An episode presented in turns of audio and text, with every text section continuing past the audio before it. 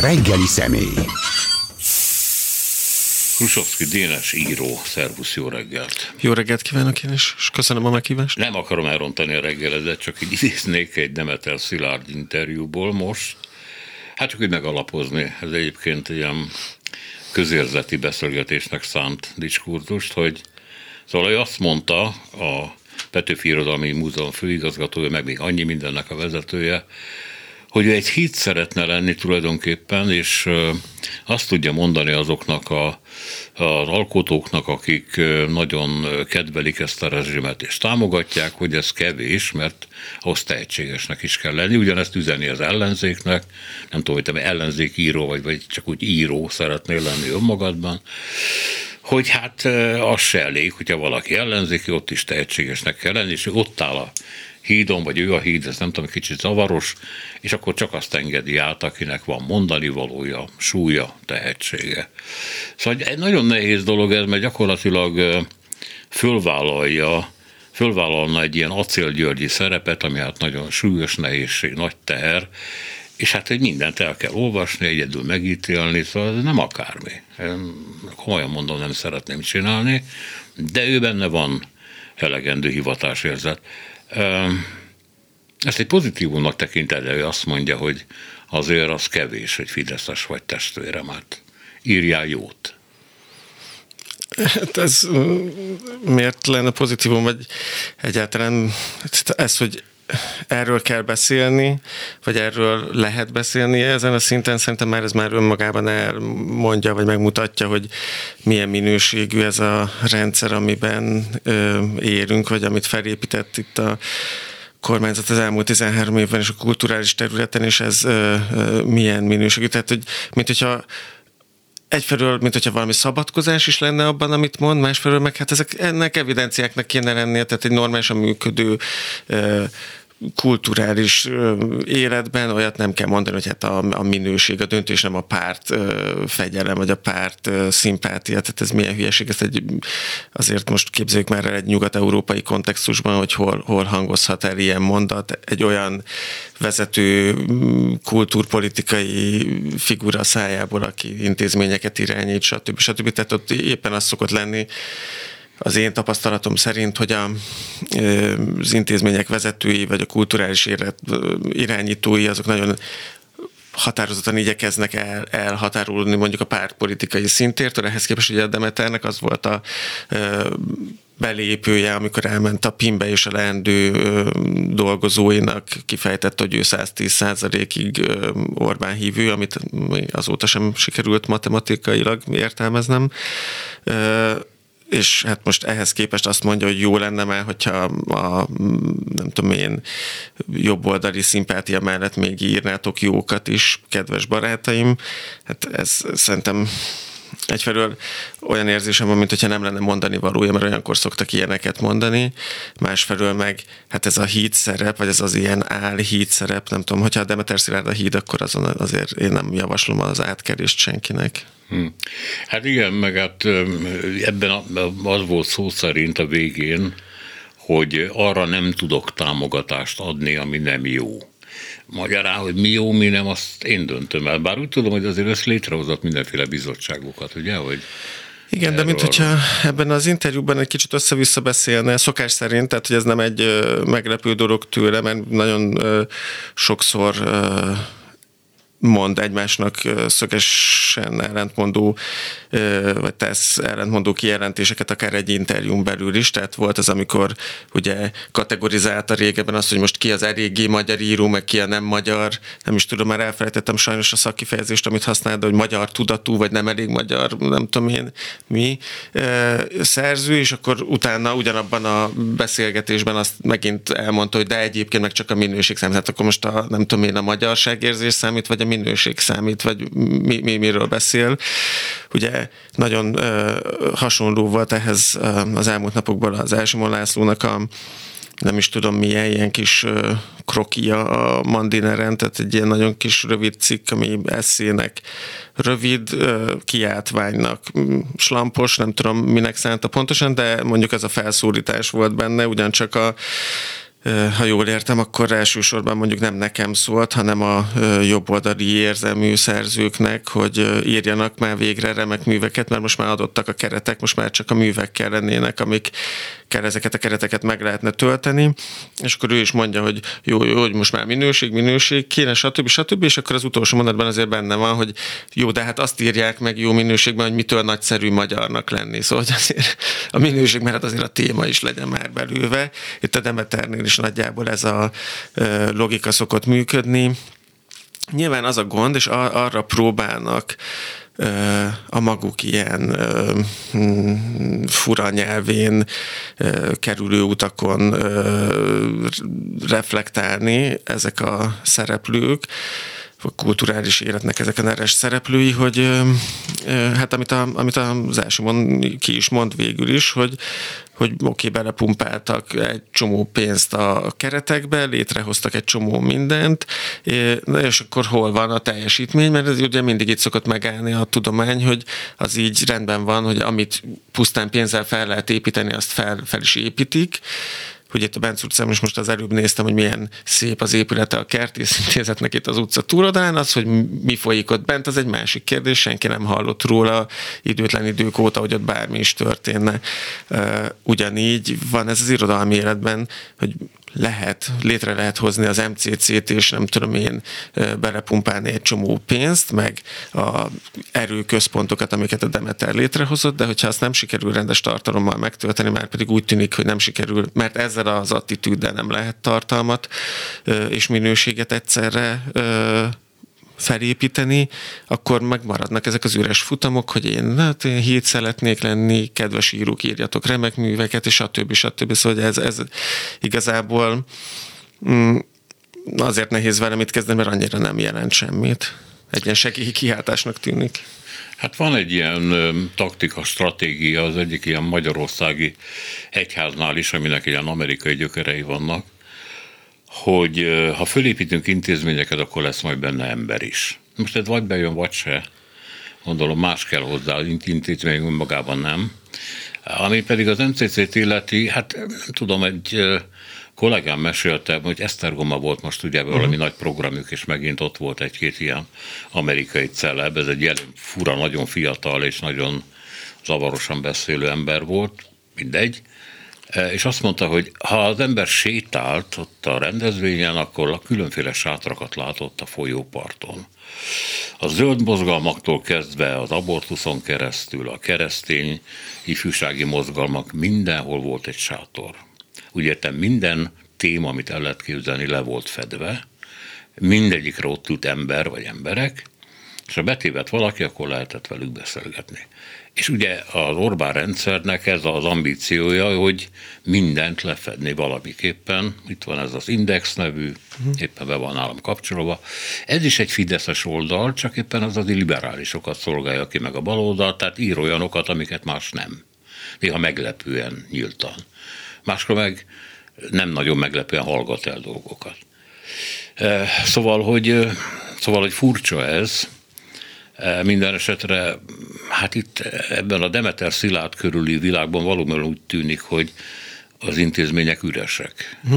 Nem csak ott, én, én azt látom, hogy ez egy ennél szélesebb körű probléma, hogy, a, hogy az MCC az talán amelyik a, a, a legügyesebben vagy a legátgondoltabban lett felépítve, meg hát a legtöbb pénz is van belepumpálva, de mondjuk tőlük nem vitatnám el azt, hogy van egyfajta koncepciójuk, aminek próbálnak utána menni, de itt is nagyon alapvető problémákat látok.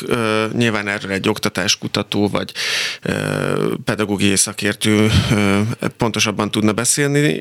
Én, én meg mondjuk a víziójukat igyekszem, nem tudom én nyomon követni, vagy tetten érni, hogy, hogy, hogy mégis mi lenne ez. Ugye mindig felmerül, nem is nagyon titkoltan, hogy itt valami fajta ilyen kormányhoz hű, konzervatív, fiatal elit kinevelése lenne a cél, és akkor ehhez kapják meg a, az infrastruktúrát, meg az országban már nem tudom én hány épületet felvesetek, stb. Ezt ismerjük, meg ott az építkezést, a Gellért hegyen, stb. Csak itt felmerülnek alapvető problémák, tehát hogy a, egyfelől van a kormánynak egy olyan ö, attitűdje, ami a, a, egyszerűen semmilyen mozgásteret nem hagy a társadalomban, és a, ahol talál ilyet, ott elfolytja a társadalmi mobilitásra, tehát hogy egy abszolút ilyen társadalmi rétegződés befagyasztó kormánypolitikát látunk az egyik oldalon, a másik oldalon meg egy ilyen úgynevezett elitváltási igényt.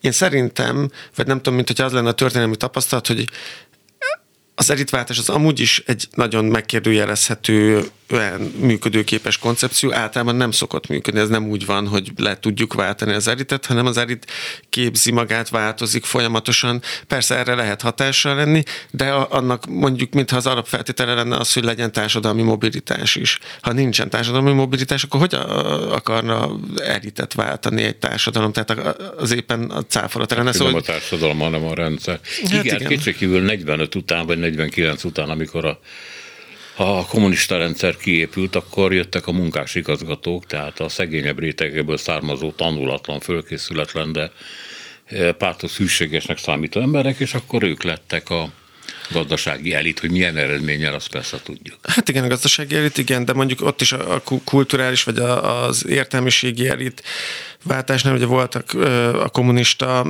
rezsimnek is, meg aztán a szocializmusban is különböző koncepciók.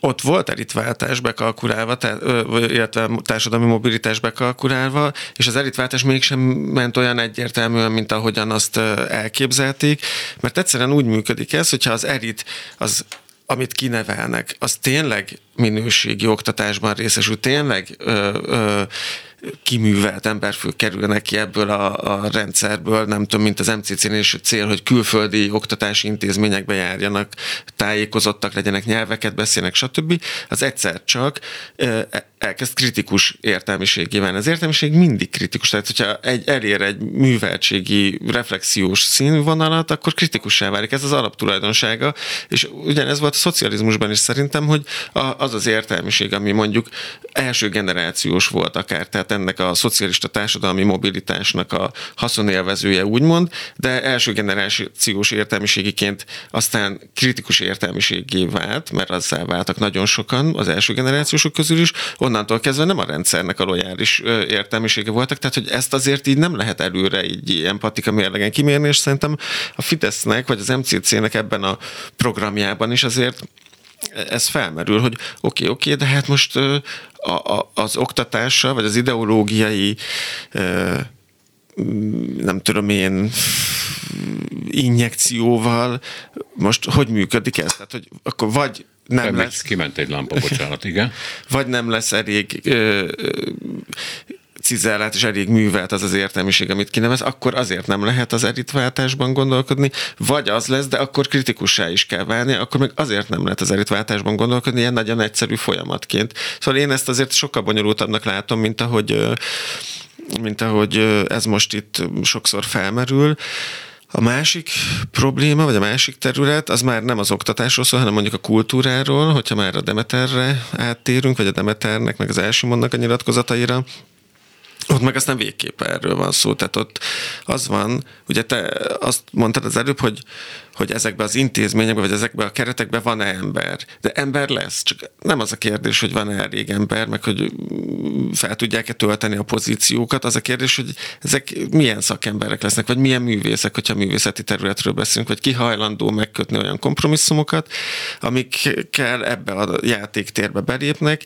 Én azt látom, hogy a, ez a segélykiáltásnak tűnő megszólalások itt a Demeter vagy az Elsimon részéről, azok inkább, mintha azt mutatnák, hogy hogy nem nagyon sikerül olyan ö, minőségű ö, szerző gárdával feltölteni a, a, a struktúrát, ami, amit ők így reméltek volna.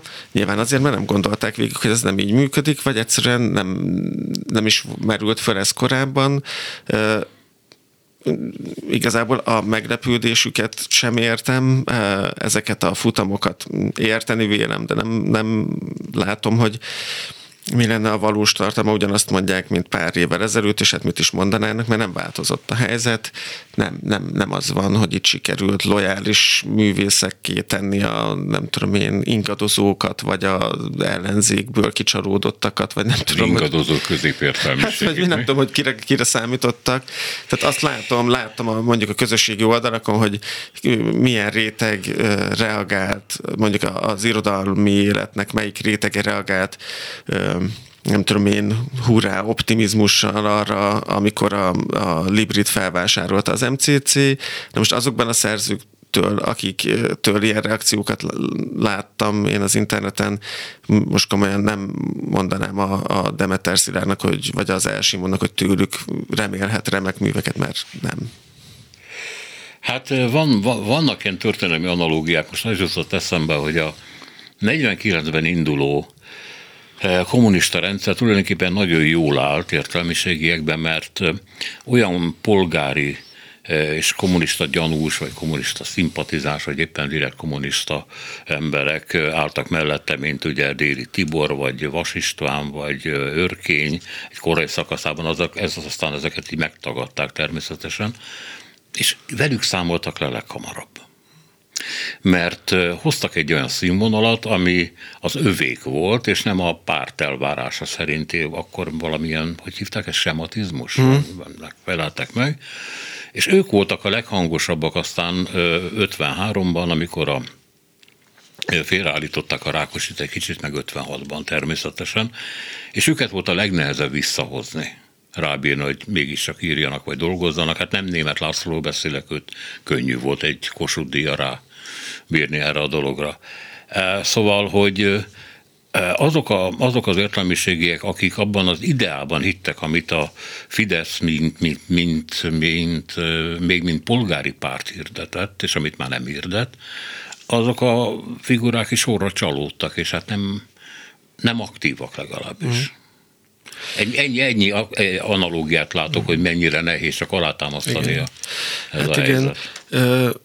Nyilván juthatnak eszünkbe analógiák, meg szükségszerűs, hogy eszünkbe jussanak azért ott a világháború után, a fasizmus után az, hogy ezek a szerzők a kommunista hatalomban bíztak, vagy láttak valami reményt a nem tudom én békés újjáépítésre, stb. Tehát, hogy így az, az egy abszolút érthető dolog hát nem volt. És az a zsidókról. Igen, igen, tehát hogy ott azért nagyon sok minden megmagyarázza ezeket a pozíciófoglalásokat. Itt a, szerintem a, lehet, hogy a 98-2002 közötti időszak Orbán kormányával kapcsolatban más kulturpolitikai markerek működtek, arra nem emlékszem pontosan, azt hiszem, hogy azért már így visszanézve azért sok szempontból benne volt annak az erőszere már akkor is, ami, ami, ami aztán 2010 után jött, kétségtelen, hogy akkor még, mint hogyha lett volna egyfajta ilyen polgár, ilyen, ilyen közép, tehát mondjuk egy ilyen centrális, jobboldali,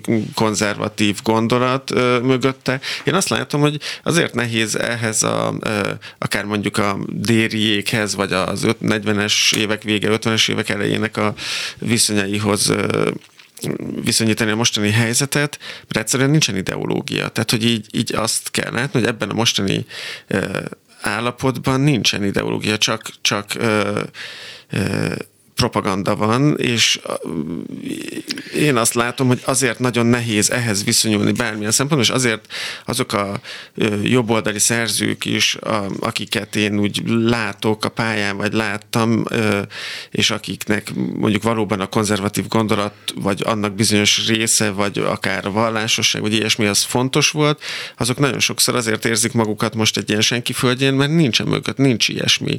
Hát de figyelj, hát az MCC pontosan arról szól, hogy egy, van egy ideológia, egy jobboldali konzervatív vagy szélső jobboldali ideológia, aminek főleg amerikai celebjei vannak, és ezeket hívják meg leginkább. Európában nagyon kevés ilyen jön fura módon.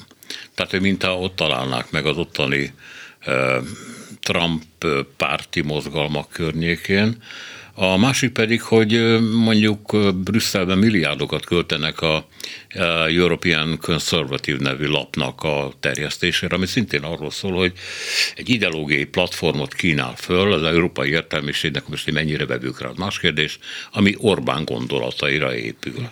Hát igen, csak Tehát ez... van, mégis, nincs itt mégiscsak ideológia szerinted? Nem, ezt szerintem én Persze van olyan dolog, ami ideológiának látszik, vagy amit ideológiának lehet nevezni, vagy ez az ilyen alt-rightról oldalról behozott, nem tudom én, influencerek által felfuttatott témák, de ezeket én inkább ilyen topikoknak érzem, vagy ilyen nem is tudom, tehát én azt látom, hogy egy nagy küzdelem megy, és az MCC-nek az a célja, gyakorlatilag nem az, hogy egy meglévő ideológiát képvisel, hanem hogy ezekből a topikokból, amiket ezek a, a szélső jobbra hajló influencerek különböző helyeken, nyilván Amerikában a legjellemzőbb módon bedobnak és felfuttatnak, vagy népszerűsítenek ezeket a topikokat megpróbálják összegyúrni egy egységes ideológiával, de azt látom, hogy ez nem működik. Tehát, hogy abból nem lesz ideológia, hogy homofóbok vagyunk, abból nem lesz ideológia önmagában, hogy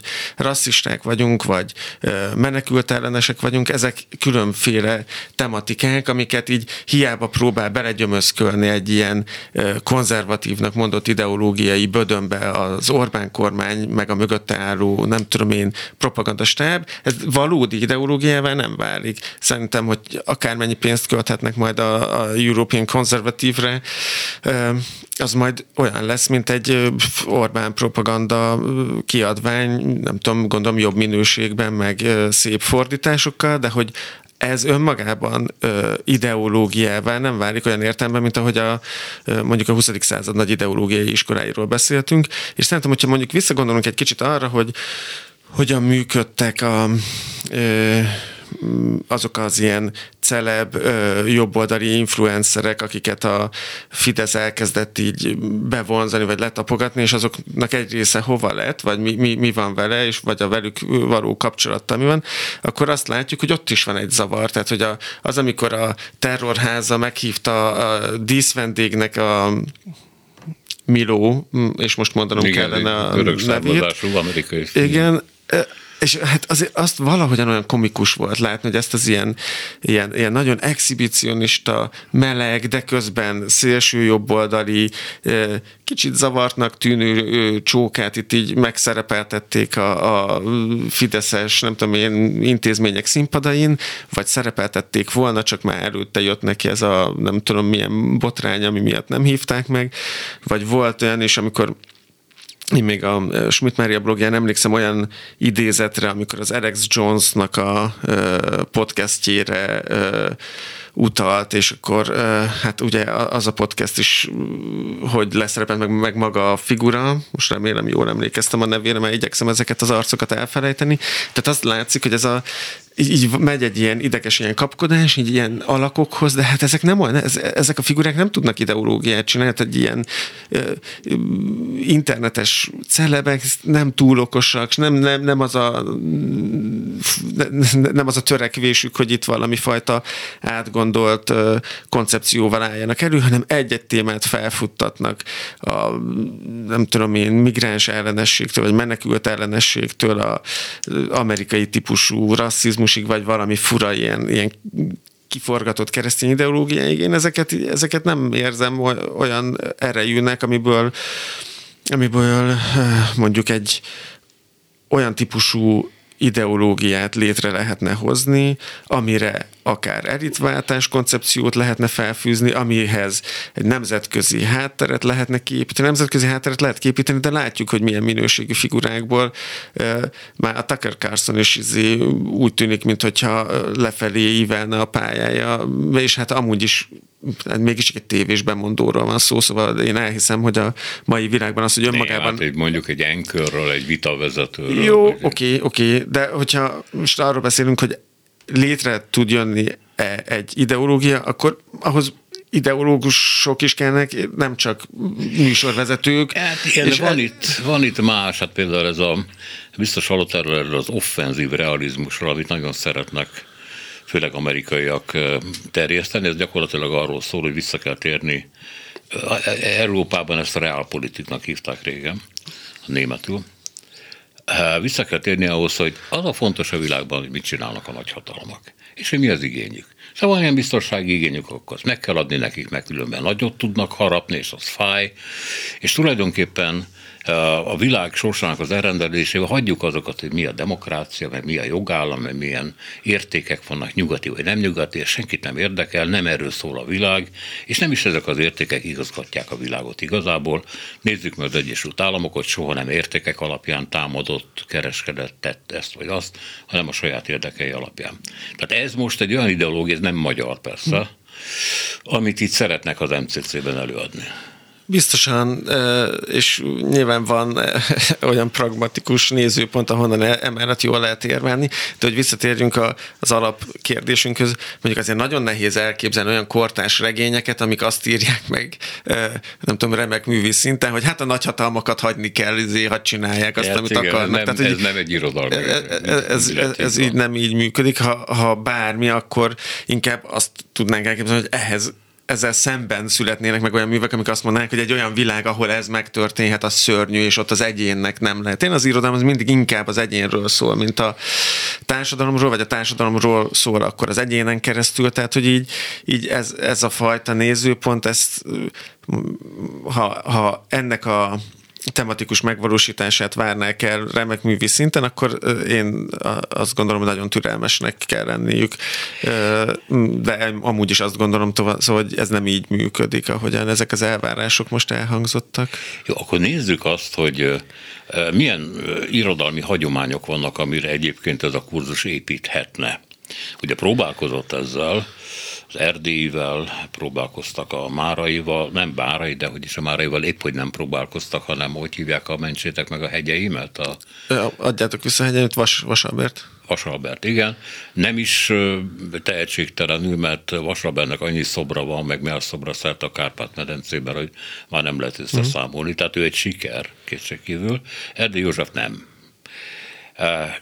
Most a probléma az, és ezt Radnóti Sándor fejtette ki egyszer, hogy lehetne ez másképpen, de magyar kultúra baloldali természetű. És ezért a jobboldali írók eléggé idegenül mozognak ebben a közegben. Máshol másképpen van, és ott a baloldal számít idegennek, tehát nagyon nehéz, de nem lehetetlen ezeket a ezeket a jobboldali író legendákat, vagy éppen hát milyen olyan, amolyan színvonalú embereket felhasználni. Még nem építenek Szabó Dezsőre például. Hát ezt nem tudom kell megkérdezni. A, például a Vasalbertnél az a nagyon érdekes, ezt néha el szoktuk felejteni, de hogy a Vast is ugye nem a, a nem egy ilyen központi ideológia építette föl, hanem ott voltak, volt a, a kiadója, aki felfedezte az ő műveit, elkezdte nagyon erősen propagálni. Ez egy alulról építkező kultusz volt, amit, ami egyszer eljutott arra a szintre, hogy azt gondolta a kormány, hogy oké, okay, eh, vagy a kormánynak a kultúrpolitikusai, vagy ilyen belső, nem tudom én, kultúrlobbistái, meg influencerei, hogy hogy, e, hogy ezzel érdemes foglalkozni, és akkor így rámentek, és elkezdték ezt támogatni, és akkor tényleg szobrokat álltak, meg stb. De hogy azért ez is egy olyan dolog volt, amit így ők megtaláltak, igazából nem felépítették, szóval itt is azért érdemes arra figyelni, hogy ez sem, a, a, itt sem az ötlet volt meg először, és ahhoz találták meg az embert, hanem már volt egy vas kultusz, csak az addig inkább ilyen, ilyen alulról építkező dologként jelent meg.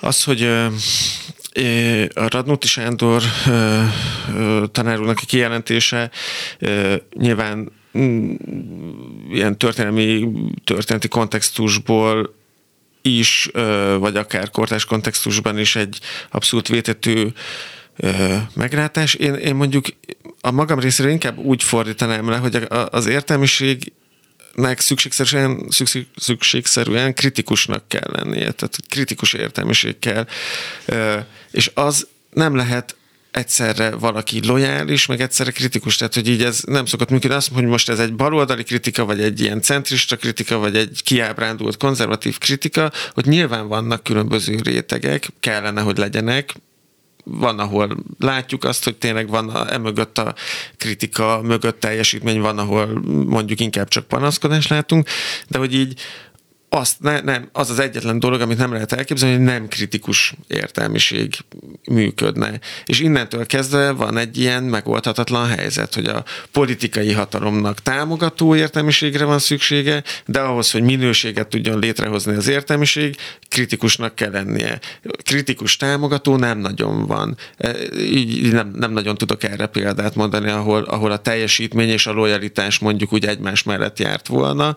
A ha a múltba tekintünk, akkor voltak ilyen magánbékék, különalkuk, stb., amikkel együtt tudott működni egy-egy rendszerrel a, egy adott értelmiségi réteg, de ott is mindig kilógott a lórába, és ott sem volt ez egy ilyen gyümölcsöző kapcsolat, hanem inkább csak valamilyen kényszer kapcsolat volt, és ott is mindig a, a, a remek azok valahogy ezzel szemben jöttek létre. Tehát aki, még aki megkötötte az ilyen különbékét is végül is valahol ezzel az egésszel leszámolva tudta megírni ezt az egész történetet olyan színvonalon, ahogyan, uh, ahogyan azt uh, érdemes lenne. Tehát én, én ezt a problémát továbbra is egy ilyen megugorhatatlan dolognak.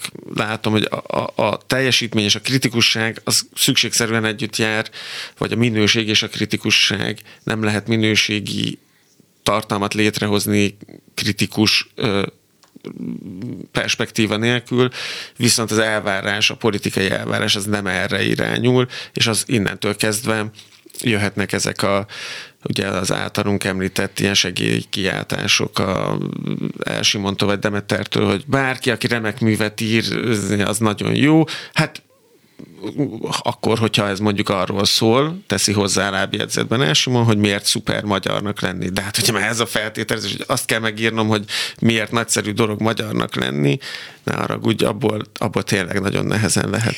Hát igen, hogyha belegondolsz, hogy voltak éppen a magyarokról szóló és igazán fönnmaradt túlélő versek, művek a 90%-a ostorozó természetű, nem tudom másként fogalmazni. Nézd meg, hogy mit írt a Petőfi, vagy Radnóti, vagy mások is. Nem azért, mert hogy magyar gyűlölők lettek volna, mert ugye rögtön ez így lefordítódik.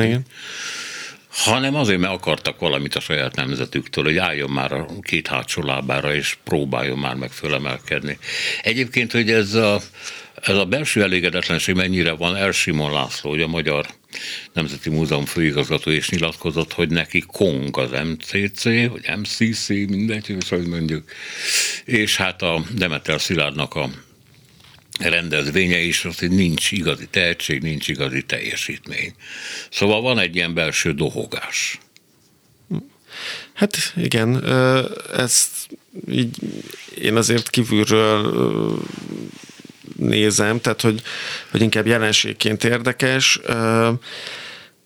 Ugye nyilván itt olyan problémák is vannak mondjuk a Demeternél, hogy az elején, tehát hogyha ő valóban, ahogy most ezt feldobja, hogy valami híd szerepbe akart volna megfeszülni, vagy akarna, akkor mondjuk nem úgy kellett volna ennek az egész menetnek neki futnia, ahogyan neki futott. Tehát ez mondom, szerintem már azzal a kijelentéssel, pedig ez volt az első lépése, hogy 110%-ig Orbán, és nem lehet egy norm, egy komolyan vehető kulturális életben nem lehet így elkezdeni valamit, vagy lehet, csak akkor nem mondja azt a végén, hogy ő híd szeretne lenni. Ez nem, ez nem egy ilyen hídállásfoglalás és utána is még annyi olyan lépése volt, meg nyilatkozata, amit most hagyj ne hát, soroljunk hát, föl. kortárs művészet, vagy irodalom 70%-a szemét, vagy valami ilyesmi? Hát, hogy kikukázza. Hát kukáza, oké, de most szóval, hogy még én ezt érzem a legkevésbé. Ilyeneket mondott egy kicsit, ugye ő is szereti uh, azt a taktikát alkalmazni, hogy bedob valami nagy marhaságot, és akkor utána róla beszélünk, és aztán elmondja, hogy milyen hülye mindenki, hogy ezekről a marhaságokról beszél, miközben fontosabb kérdések is vannak, és akkor aztán hirtelen ok, emiatt okosnak tűnik, mert egyébként nem tűnne annak. Uh, szóval, hogy szerintem ezekről a nyilatkozatokról úgy nagyjából mm, tényleg felesleges beszélgetni, azt látjuk, a, amit érdemes megbeszélni, vagy ami, amit érdemes figyelemmel követni, az, hogy milyen attitűd van mögött, és hogy végső soron ez az attitűd, ez mit tud létrehozni. És azt látjuk, hogy intézményeket tud létrehozni, tartalmat nem tud létrehozni. Nagyjából ez, ez tűnik most világosnak, és akkor hát ezt kell gondolom megérteni, vagy ezzel kell valami fajta viszonyt mm, kialakítani, mondjuk akár ilyen közérzeti értelemben is. Hát igen, de ezek a csúnya bácsi rendszerekről mindig az derült ki, hogy hogy így önmaguktól persze nem tudnak tartalmakat létrehozni, és a Kádler rendszernek is azért mindenféle alkukat kellett kötni a I és Gyulákkal, meg a többiekkel, hogy akkor oké, okay, ez mehet, nem mehet, ez egy napi, napi harc volt, hogy mi mehet, mi nem. És akkor voltak éppen a Kádárkor végére már elég rendes irodalmi élet volt Magyarországon, mert már nem tudták ők se kontrollálni ezt a dolgot, és volt egy önjárása.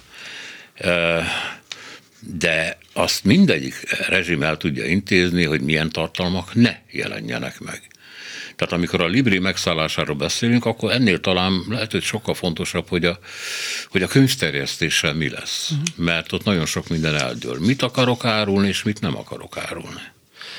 Hát ez világos, igen, de azért a, annyira más a kontextus, tehát hogyha a 70-es vagy a 80-as évekhez képest nézzük, azért most még mindig az Európai Unió tagjai vagyunk, ez ennek kell, hogy, tehát ez nyilván bizonyos értelemben egy megkerülhetetlen tény, Nyilván egészen más hangulatú lenne ez a beszélgetés, hogyha már kiléptünk volna, vagy hát folyamatban lenne hát egy ilyen hungszit. Hogy... mondjak neked, ugye most a kormány az építőipari cégek esetében jelentette be az elővásárlási jogát, egy kormányról beszélünk, az államról. Ez már korábban ugye a élelmiszer import, gabona export esetében már megtette, és folyamatosan szorítja ki a külföldi német cégeket, ezek nagyon panaszkodnak is Berlinben, de hát elég tutyi-mutyi német kormány van, hát ez nem nagyon reagál.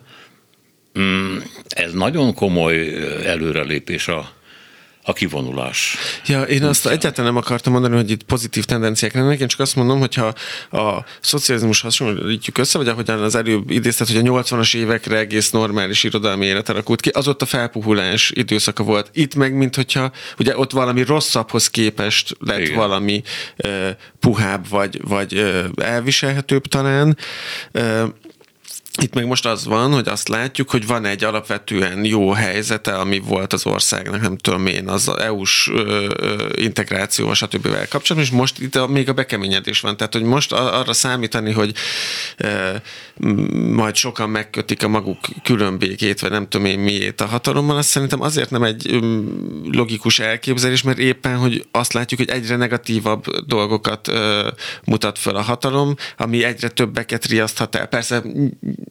az is benne van, hogy annyira bekemény, hogy majd nagyon sokan fognak különböző kényszerekre hivatkozni, vagy valós kényszerek miatt kompromisszumot kötni, de én úgy érzem, hogy most annyira negatív az a tendencia, és közben a kontextus még nem szorítja rá annyira az embereket, vagy a, a kulturális élet bizonyos szereplőit, vagy az irodalmi életét legalábbis, hogy ilyen látványos különbségeket kössenek, hogy most még nem ez van, most az van, hogy keményedik a rendszer, jönnek ezek az átláthatatlan és nagyon káros dolgok, mint mondjuk a Librinek nem csak a felvásárlása, hanem ez a gyermekvédelmének nevezett törvény, amivel azon kívül, hogy egy homofób vállalhatatlan, ö, ö, civilizálatlan marhaság, azon kívül még a, valóban a, a cenzurális megoldások felé nyit meg egy kaput, azzal például, hogy a terjesztésben különböző dolgokra hivatkozó, különböző könyveket ö, akármilyen, akármelyik pillanatban ki tud rekeszteni. Tehát most arra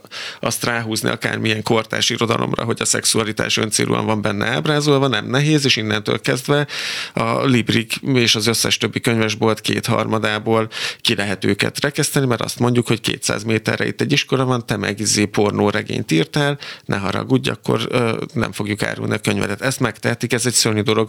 De azt mondom, hogy ez szerintem egyre több embert felháborít, ez egyre több embert ö, nyomaszt a kulturális életben az írók és az olvasók között is.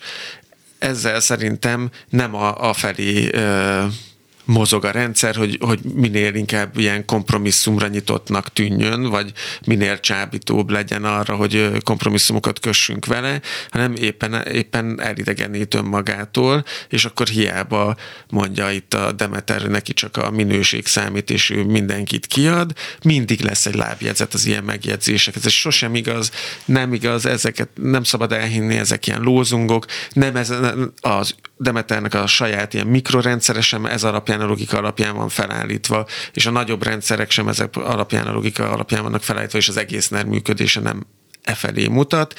Ez jól látszik azokból az intézkedésekből, amiket itt látunk magunk körül. Szóval ilyen szempontból én ezt egy ilyen csak ebből a nézőpontból értelmezhető, nem tudom én, megjegyzésnek látom. A részéről is megmondom az Elsimon részéről is. Hát igen, de a, a független kultúrának a felszámolása az azért akadálytalanul folyik.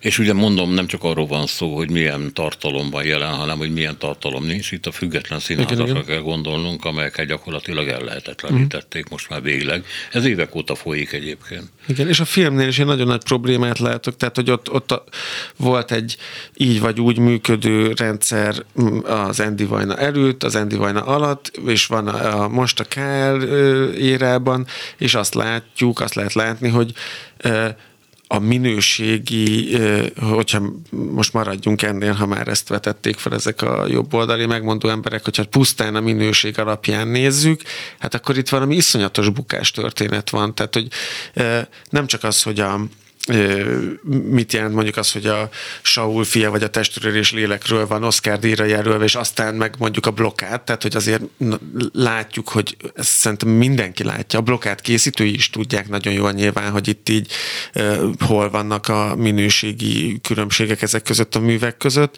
de mondjuk az, hogy itt a, az inkubátor programot teljesen kinyírták, ez szerintem egy ilyen hátborzongató dolog, tehát ma Magyarországon fiatal filmesnek lenni, az iszonyú nehéz lehet, iszonyú nehéz, és nem tudom, jó lenne, hogyha, hogyha valamilyen módon tudnánk őket támogatni, és nem tudom, a szolidaritásunkat kifejezni feléjük.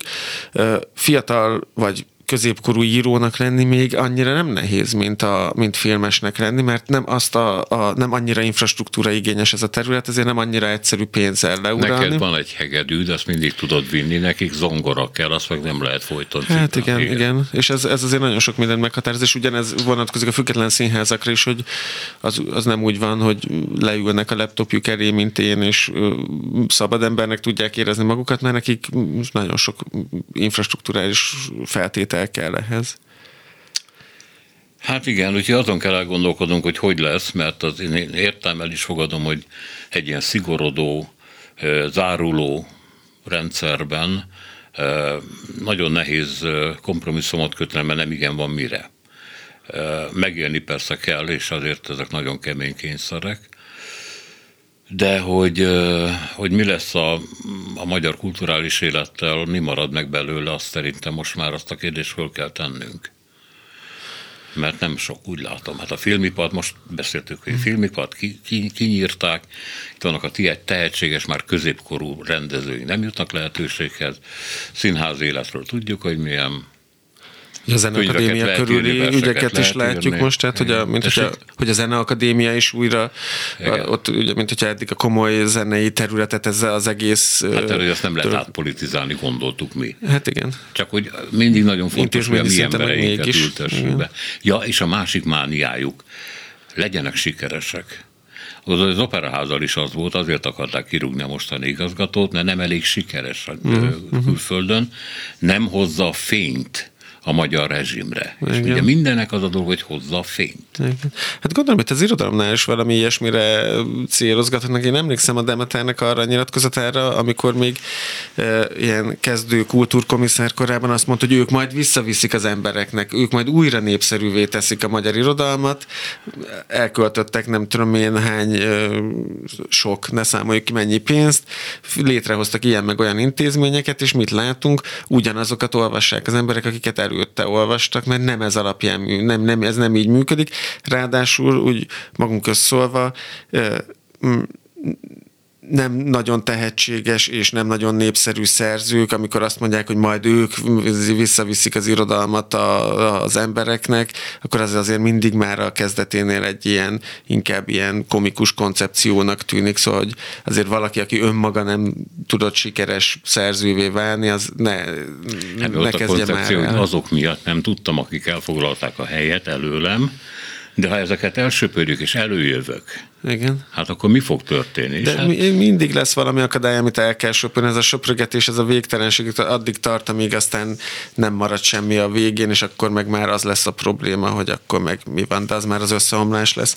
Szóval, hogy persze mindig rá lehet fogni valakire, hogy ő miatta nem vagyok én sikeres, ehhez mondjuk kellene egy kis, nem tudom én, önkritika vagy önmérséklet, hogy, hogy ne ebből a nézőpontból induljon ki a, a koncepció, vagy ne saját magamat helyezem a koncepciónak a közepére, de úgy látszik, hogy erre nem nagyon képesek. hát eddig tudtunk jutni, köszönöm szépen, hogy itt voltál velünk. Én köszönöm a meghívást. Krusovszki Dénes író volt a vendégünk 9-es 10 óra között. Csorba László, Balogh Kármen, Zsidai Péter, Herskovics Eszter és Szénási Sándor köszöni a figyelmüket ma reggel is. Minden jót!